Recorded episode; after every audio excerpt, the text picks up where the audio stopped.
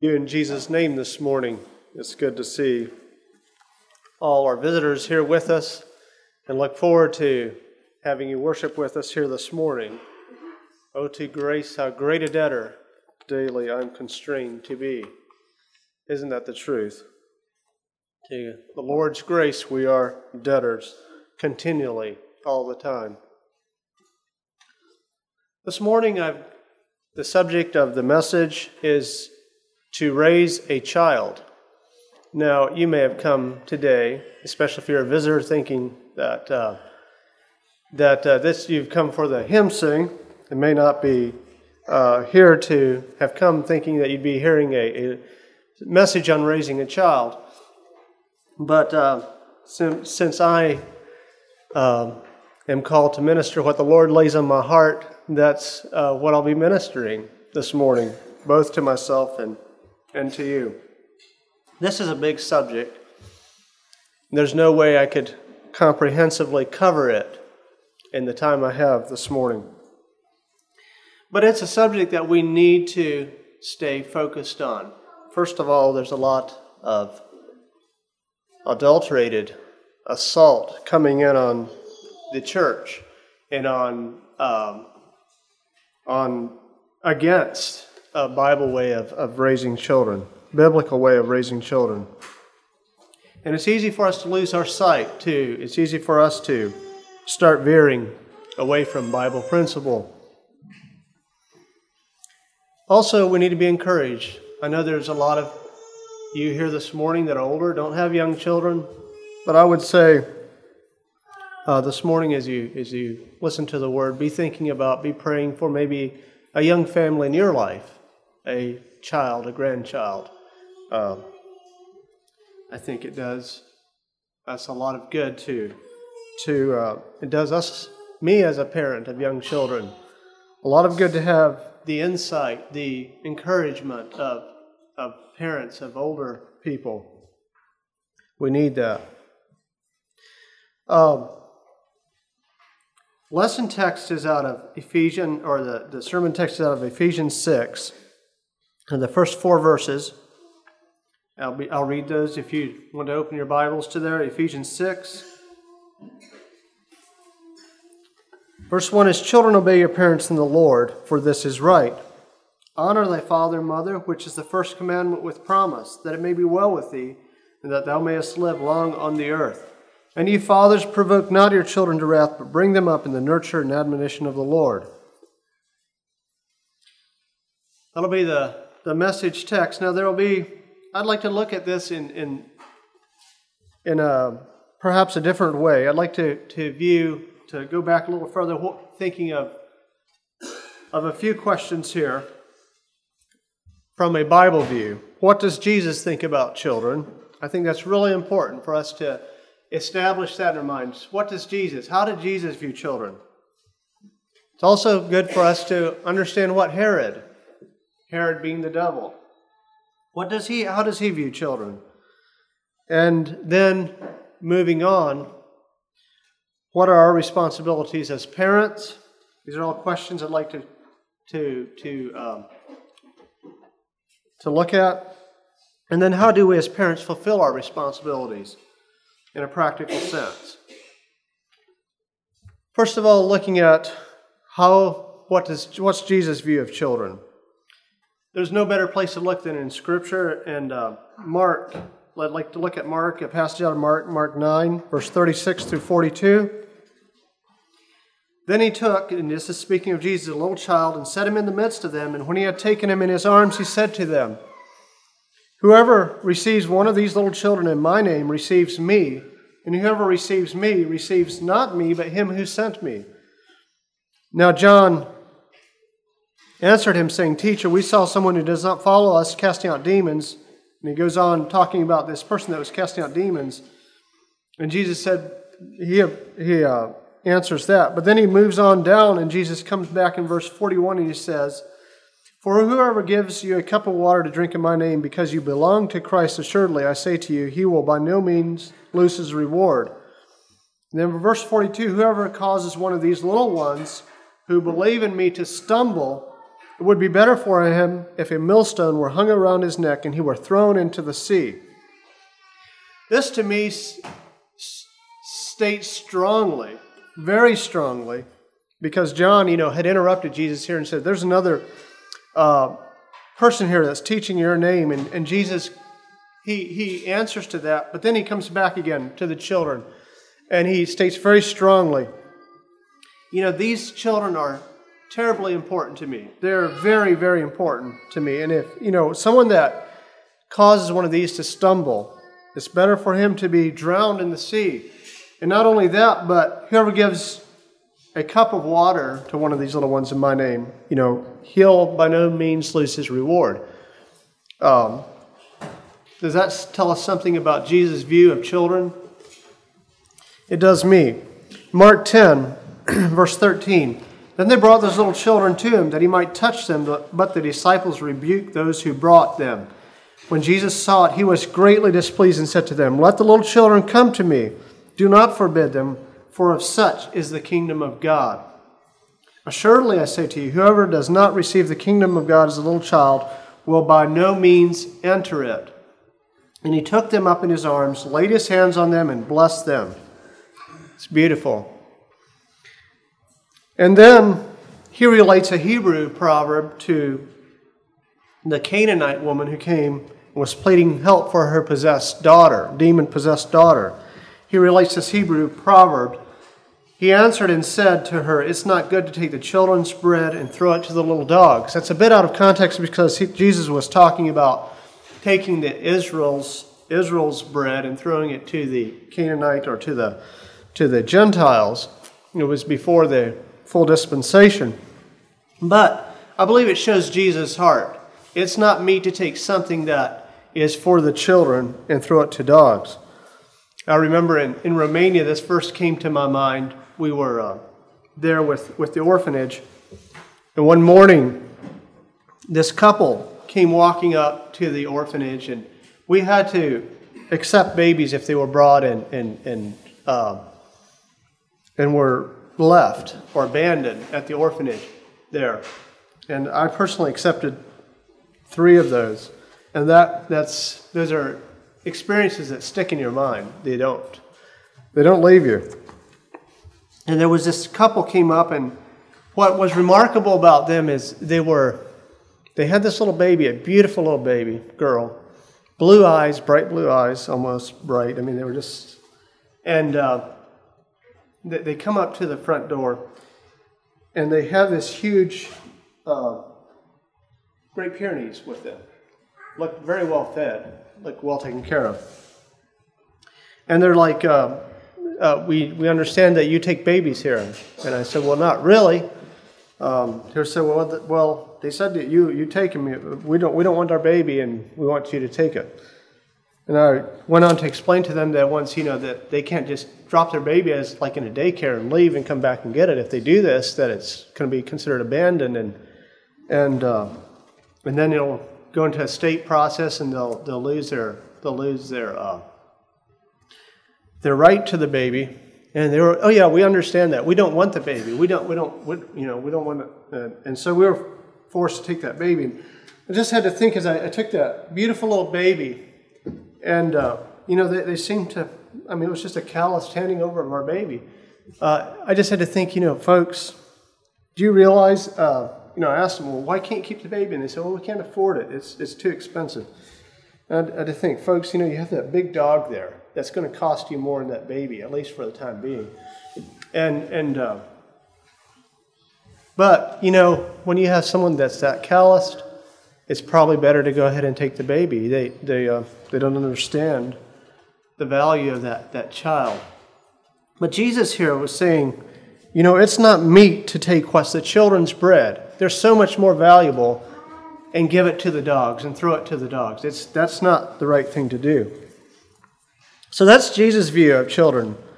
Uh, he who gives a child a cup of water in my name shall by no means lose his reward. The person that offends a child uh, and, and causes them, one, them to stumble, be better for a millstone, be, be put around his neck, and he'd be cast in the sea. and forbid not the children to come to Jesus. He loves them. That's his attitude towards children, and it's beautiful. We'll contrast this with Herod's attitude and with selfish man and ungodly man's attitude toward children.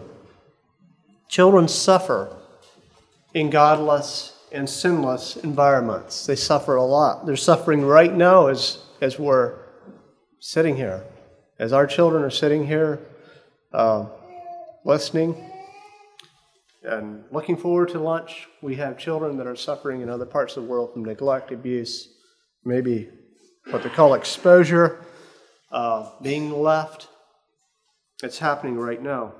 And it's not Jesus' way, it's not what Jesus wants.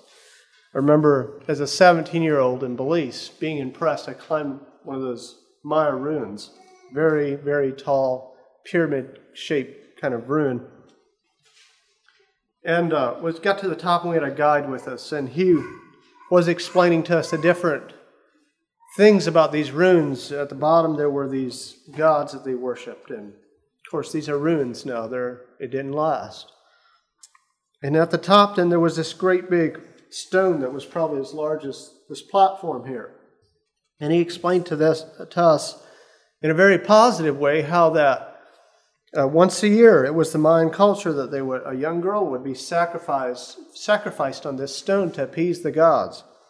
I took it to be maybe 11 or 12 year old girl to appease the gods and so they'd have rain and so forth. And this, you know, he explained to us what a privilege this was for this young girl to be sacrificed like this for her and her family and so forth. And I had to think, you know, really, what a privilege. I mean, did her family think it was a privilege? Did she think it was a privilege? Uh, did her grandparents, her cousins, her friends think that that was a great privilege for her to go up and be sacrificed? You know, if they did, it, it was obviously they were delusioned. Um, that's not Christ's way. It's his way is so very different. The sacrificing of children is recorded in the Old Testament as well. In 2 Kings 17, it talks about, and it says they caused their sons and daughters to pass through, through the fire. Uh, Therefore, the Lord was very angry with Israel and removed them from his sight. Herod, of course, considered children expendable. He eliminated them to get rid of a threat, a perceived threat, Christ's threat. And today, the killing, the mistreatment of children keeps on going. It goes by the name of abortion, it goes by the name of exposure, leaving children to starve. It's happening. Not that's not exposure's not happening so much here in America, but it is happening in other countries. And it was it's happened throughout the centuries. Um, not all societies treat their children badly. Maybe one of our Maybe sometimes we veer to the other side where we coddle our children too much and treat uh, them in a way that's unrealistic and doesn't prepare them for life. We'll touch on that more later. But Jesus' way is to bring the children to Him, let them touch Him, let them bless, let Him bless them. Let the children come to me and forbid them not, for of such is the kingdom of God. So, what's, if that's Jesus' heart, then what's our responsibility as parents? Jesus taught us, Whoso, whoso shall offend one of these little ones which believe in me, it were better for him that a millstone were hanged about his neck. Well, obviously, we have a responsibility not to offend one of these little ones, but it's more than that. Children need raising, and that, thus the title to raise a child. Children need raising. Uh, no doubt, none of us as parents have come to the conclusion that our children will just raise themselves. Um, I've met some of these children that have raised themselves in the train stations in Romania, on the street in Romania, and you've probably met them here. And I, I can assure you, and you, you know if you've seen these, that it's not a pleasant sight to see. It's not a happy child. It's not good company. Uh, they don't just raise themselves and turn out to be good children. Now, there's times when influences come into their lives. I'm not saying that that can't happen. A child that doesn't have parents can't turn out good. It, it can, but that's not the way God meant it. He meant God meant for children to have that supportive influence of, of parents and of grandparents and of people around them to raise that child. We need encouragement as parents in this endeavor. It's the most important endeavor of raising children. It does us good to encourage one another. And, you know, I don't speak on this subject this morning uh, with the idea that I've got the scoop on, on raising child. I, I, don't feel like I do. It's a big job. And, but I, I feel it's, it's so important that we can't avoid the subject for fear of maybe stepping on each other's toes or so forth. It's so important. We need to address it. And we need to uh, encourage each other. We need to, I think it needs frequent attention. Like I said today, training children for Christ is probably under greater attack than ever, and I think it's going to become even stronger. There's this, if you read the news, if you read, if you get uh, publications, any kind of uh, secular publications, there's just a, a, a very focused, uh, it seems like, attack against Christian values. We need to keep clarity as parents, be able to have a vision for where we need to go with our children. So we have these few verses. We don't. There's not a lot of child training verses in the Bible. If you, if, if you thought about it, you don't read a lot of child training verses in the Bible. It seems like it's taken for granted. The Judeo culture was such that it nurtured nurtured the uh, raising of children for for God, taught them good values, uh, and that came from early on Old Testament teaching. But we do have these few verses in Ephesians. And I'm going to, there's these words honor and obedience. It starts, first of all, obedience and honor.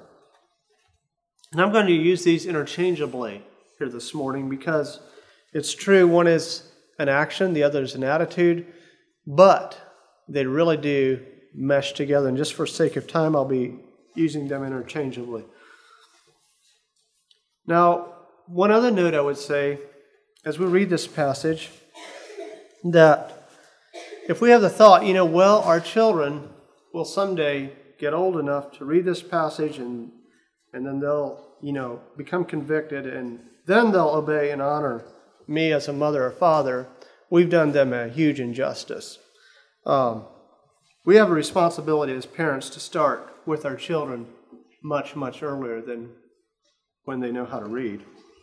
Uh, they need to be being taught honor and obedience well before they can read this passage for themselves. Children, obey your parents in the Lord, for this is right. Honor your father and mother, which is the first commandment with promise. Parents, train your children to honor. Honor doesn't just come naturally. I've seen honorable parents, and I, you've probably noticed this too, who weren't honored by their children as they should have been. And in converse, I've seen dishonorable parents who have received much more honor than seemed their due. It's something, so what I'm saying is that we shouldn't be, dis, I'm not saying we should be dishonorable parents. We should be honorable parents in every way. But what I'm saying is, just because we're honorable parents won't automatically make our children uh, be honorable or give honor as they should. It's something we need to train and to teach. Teach, teach honor. Having a relationship with your child is important. It goes without saying. It is very important. But I will say this that children can be taught to be respectful without having a relationship with their parents. I know that seems to be a strong statement, but I believe it to be true. You look at Romans 13, it, Paul talks about there, there about rendering to everyone their dues. Taxes to whom taxes are due, custom to whom customs are due, fear to whom fear, honor to whom honor. It can be taught without a relationship. Now, I'm not advocating that. That there shouldn't be relationship, but a relationship is very important. Um, but it can be, it, it needs to be taught regardless of the relationship. There are many people we have to honor as adults today because, due to their position. I don't know the president, but I honor him because of his position. You know, I don't know the drunkard on the, in the street or in the gutter, but I still owe him honor because he's made in the image of God. I still owe him a certain amount of honor. And I don't know any, everyone in between there. But I do know, besides my parents being made in the image of God, that I honor them, that I need to honor them because they're my parents, because they're my mom and dad, and that God called for that. So children need to be taught to honor their parents. Even your own children need to be taught to honor you. We owe that to our children to teach them that.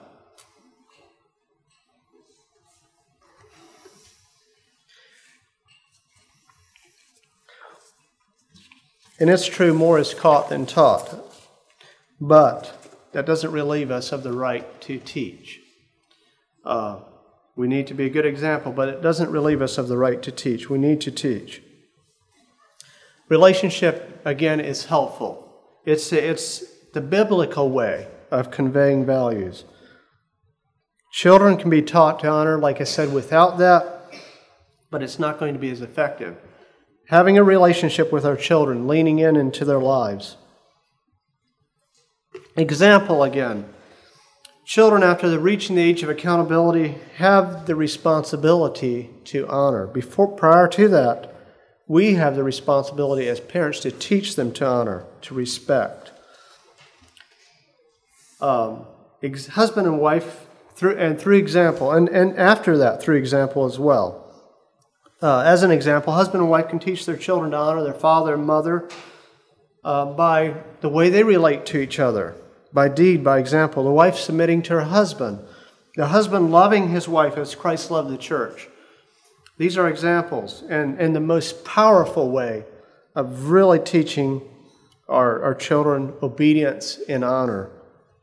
A, a mother that doesn't um, give the child's father his reverence, his due respect, is really um, mitigating or really uh, chopping down the basis of, of uh, being able to teach that child to, to respect its father if she's not doing her part. And the vice versa if the husband's not loving his wife the way he should. And then discipline. Parents have the responsibility to teach their children to honor through discipline, by using discipline.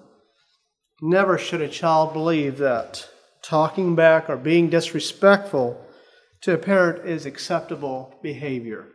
No, I, I don't think that should ever happen. Don't let your children run over you. It's not their right, it's not good for them, and it's not biblical. It's not good for the family. So, if dishonor is happening, what are we going to do about it? How do we, how do we work with it? First of all, we as parents have to step up to the plate. We have to realize there is a problem. We have to understand it is a problem, and we have to take a stand. And I know that this is easier said than done. I know it's uh, children are not all the same age, and at some point, maybe uh, it becomes very difficult or maybe impossible and I, I pray, pray for you if you're in a situation like that, that God will give you grace. Uh, but we need to, parents have to, to take a stand. They have to step up to the plate. They have to let the child know that, that what they've done or said or the attitude is unacceptable. It needs to stop. And realize, you know, that sort of action for what it is. It's a form of rebellion. And, and God doesn't appreciate rebellion. In fact, even more strongly, he, can, he, he, he likens it to the sin of witchcraft in, in Samuel. And, and I believe this is where parents, if, there if, there's, if there's dishonor happening, this is where parents really, really are called to dig in and to help each other, work as a team. I think of my own folks my mom and dad. They weren't parent, they weren't perfect parents. And my own children don't have perfect parents. Their dad, in particular, has a lot of room for growth. Um, but going back to my dad and my folks, he always respected, demanded, I mean, respected, demanded respect of us for our mother. And our mother demanded respect of us for our father. But suffice to say it like this uh, if, if we said something unbecoming about our mother in front of our father, we wouldn't do it again. We wouldn't do it twice. Probably not in a lifetime. We found out very early on that that was not acceptable. And uh, Dad reinforced it through, through firm, measured, and, and stern corporal punishment that, you know, it wasn't, uh, we were never felt abused, but we knew that that was unacceptable. It's not going, it wasn't going to happen. Um, dads, we need to be like that. We need to uh, step up to the plate and, and protect our weaker vessels.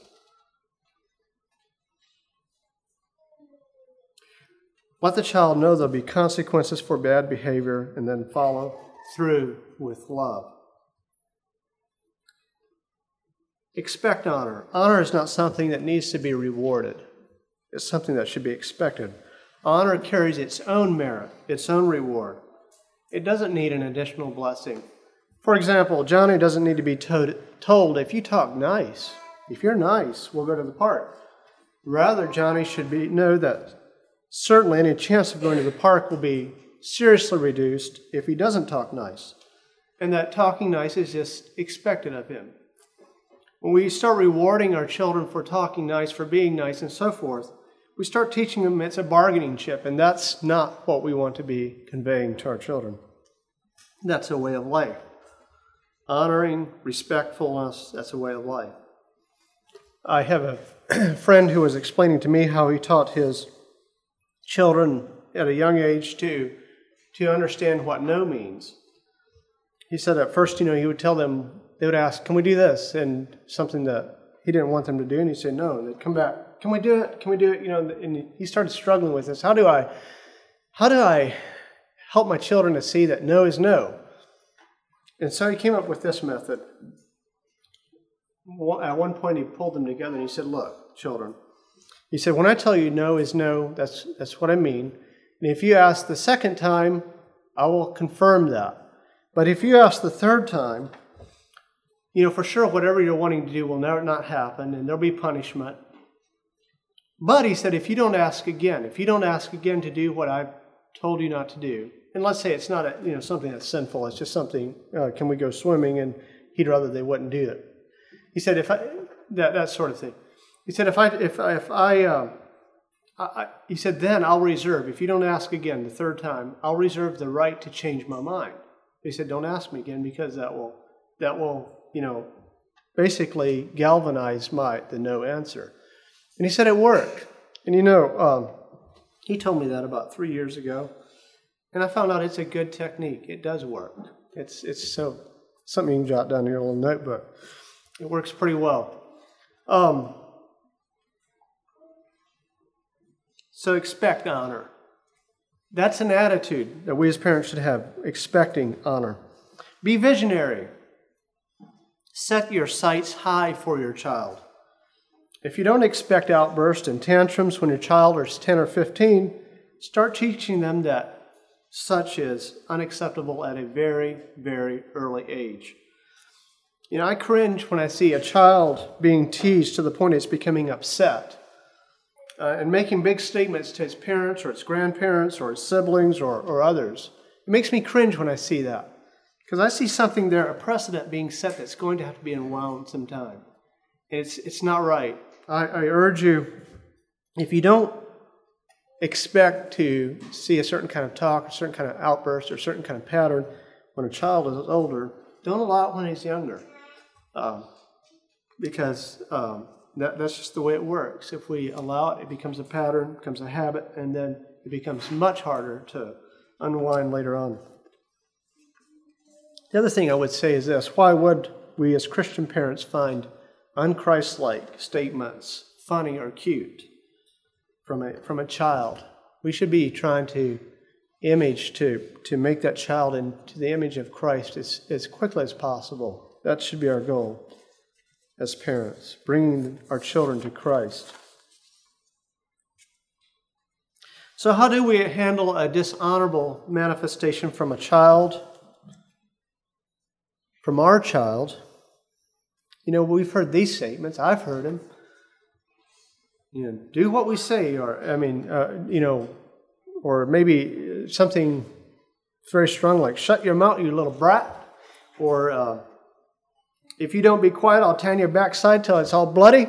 Uh, you know, is that the kind of kind of responses we give to our children? I heard one lady who was trying to get struggling get her child to behave say, "If you do that again, I'll chop off your head."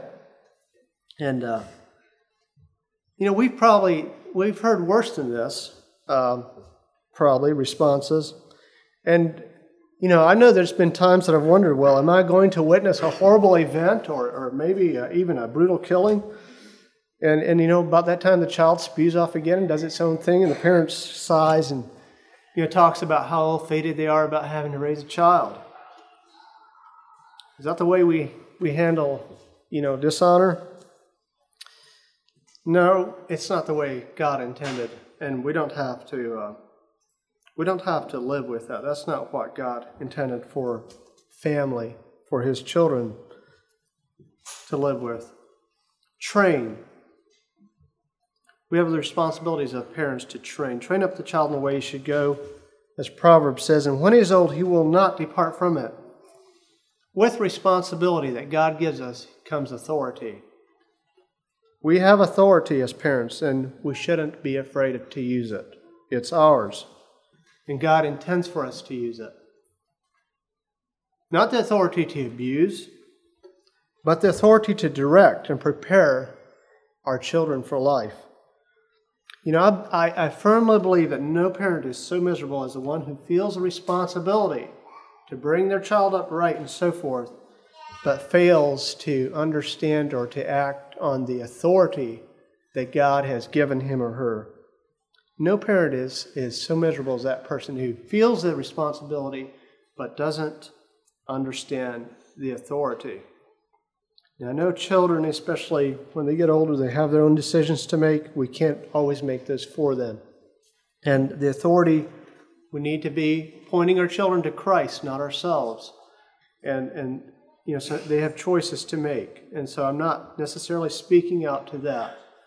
Um, but as young children, we have responsibility and we have authority.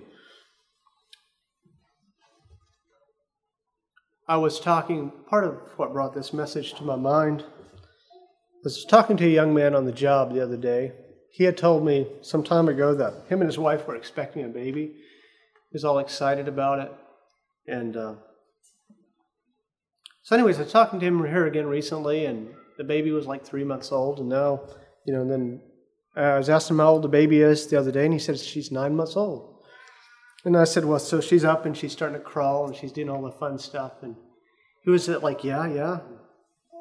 And uh, he said, now she's getting to the point where she's starting to get in the cupboards and so forth. And I don't know what we're going to do. He said, I guess we're going to have to childproof everything. And I said, I won't use his name. I just said, young man, I said, you, you need to start disciplining her. What's that? He looked scared. I said, You know, instead of childproofing everything, you need to start simply teaching her that she, you know, where she can't go. I said, She's old enough to learn that. Uh, how, how do you do that? I said, Well, just teach her there's a little pain associated with getting where she's not supposed to be, and she'll learn after some time. I said, like, you know, snapping her fingers a bit or so forth. Whatever it takes just to give her enough pain to realize that she doesn't. He was like, You know, he said, My wife has talked about doing that. She's done a little bit of that. He said, I couldn't do it. I just love her too much. I've never laid my I've never slapped my daughter. I've never done anything like that. I don't know that I could do it. I, I love her so much.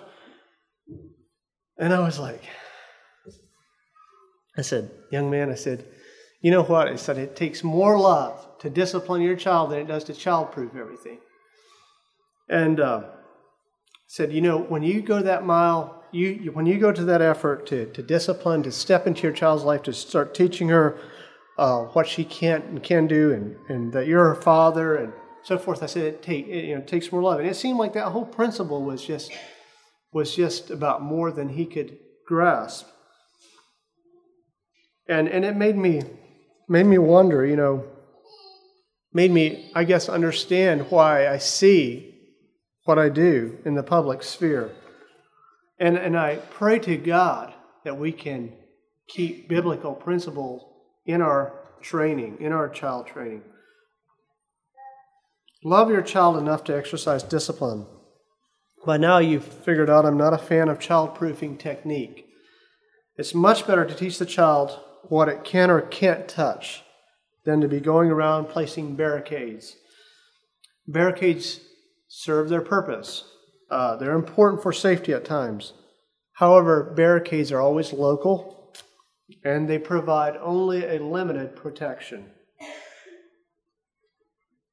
Training a child not only protects, it empowers that child. It gives the child the necessary info and discipline to avoid potential pitfalls, to overcome obstacles, and to succeed eventually in his or her ambition, or to succeed in what God has intended for his or her life. Why? Because it takes the focus off of the barricades. It rather directs them to, gives them direction. You know, I, I believe that parents who see themselves as fence keepers and child proofers will tend to raise children who are focused on fences and ways to get through the barriers rather than focus than raising children that are focused on serving Christ and understanding what is his will for my life. It helps when parents discipline and teach their children that their word is final. It helps that child in relating with its heavenly Father. You know, it, it's done a bit of, it's given that child a, a leg up on, on understanding what God is like and realizing that obedience brings rewards and it brings trust and it, it helps to be able to, it helps that child to be able to, to move ahead instead of trying to figure out, you know, why is the fence there and how can I get through it? I believe a child with a fence mentality has a hard time focusing on the, the important issues such as principle, God's direction in my life, and so forth. Discipline fosters security. Security or stability fosters a sense of being, of being. Note the emphasis on the word being, which in turn creates an atmosphere of creativity, an atmosphere where creativity can thrive, and, and when you bring that together with godly influences, it can be godly creativity, and it, it fosters a place of, uh, of great potential. It starts with discipline, though. The willingness, us as parents being willing to discipline and love. Leaning in, leaning into our children's lives. That goes back to relationship. You know, if there's dishonor, disrespect going on, and I think that I'm not speaking to a crowd here this morning that's like, well, what are you talking about? Uh, no matter how well trained our children are, we'll find times that maybe there's a bend going on. Maybe there's something going on that shouldn't. Maybe there's an attitude developing that shouldn't. And then then's a time to lean in. I remember my father leaning into my life in ways that was very helpful for me. You know, he saw something going on that shouldn't, or he realized there was an attitude going on that shouldn't be. And maybe we went to town, and, and on the way to town, there was a long talk, and there was a little more time spent. And, you know, he was a busy man, but he understood that the importance of that. There is no silver bullet, there's no special technique that's going to solve, you know, all the issues. God's put in each one of us, given each one of us um, our own abilities. He's given us His Word. I think it more goes back to, to this thing of, of a parent's attitude towards honor uh, that really matters. If a parent's really, if a parent really demands that and uh, honor, respect, they're going to they're going to um, make it a priority. Now, if I, as a parent, see rebellion in my child as harmful, as sinful, and ungodly, certainly by the grace of God, I'm going to lean into my child's life to correct that inclination. And here again, I, I don't feel like I have the scoop on this. I don't feel like, you know, I'm the only, I have this cornered. I'm, I study it, I look at it. It's important to me, though. It's because our children are the most important assets that we have. And, and God has given to us, and He's given us the responsibility of bringing them back to Him. The blessing that goes with this. Ephesians 6 3. This is actually an Old Testament blessing that comes in back comes forward into the new. Ephesians 6 3, that it may be well with you, and that you may live long on the earth. You know, whether that means that we'll have a lifespan of 100 years or 50 years, I don't really think that matters. But living long on the earth, you know, we can buy our life by the way we live, we can create a long lasting influence for good. We can create a long lasting inclination for good. And, and that's what God would have of us. And if we do that, it, that in itself is probably the most successful thing uh, we could do. May God bless you as whether you're a parent or a child or a grandparent or any uncle, aunt, friend, cousin. Um, may God bless you as you um, serve Him in whichever side you are in this.